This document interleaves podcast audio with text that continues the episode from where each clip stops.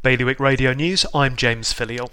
There are calls to extend rather than restrict Guernsey's licensing hours to try and curb offences.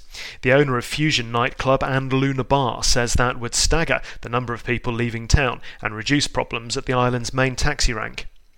Jersey's government has paid out £603,000 so far this year to 10 employees who have volunteered to be made redundant.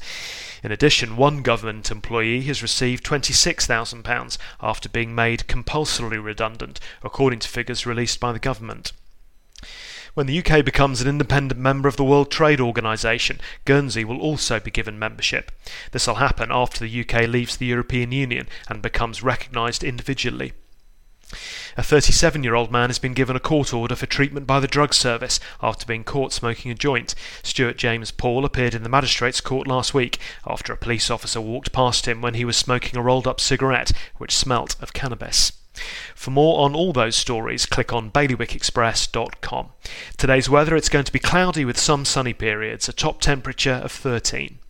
Bailiwick Radio News, sponsored by iQ iQ, the Channel Islands' only official Apple premium reseller. See their full range of Mac notebooks and desktops. IQ, your local Apple expert. Liberty Wharf, Jersey, and High Street, Guernsey.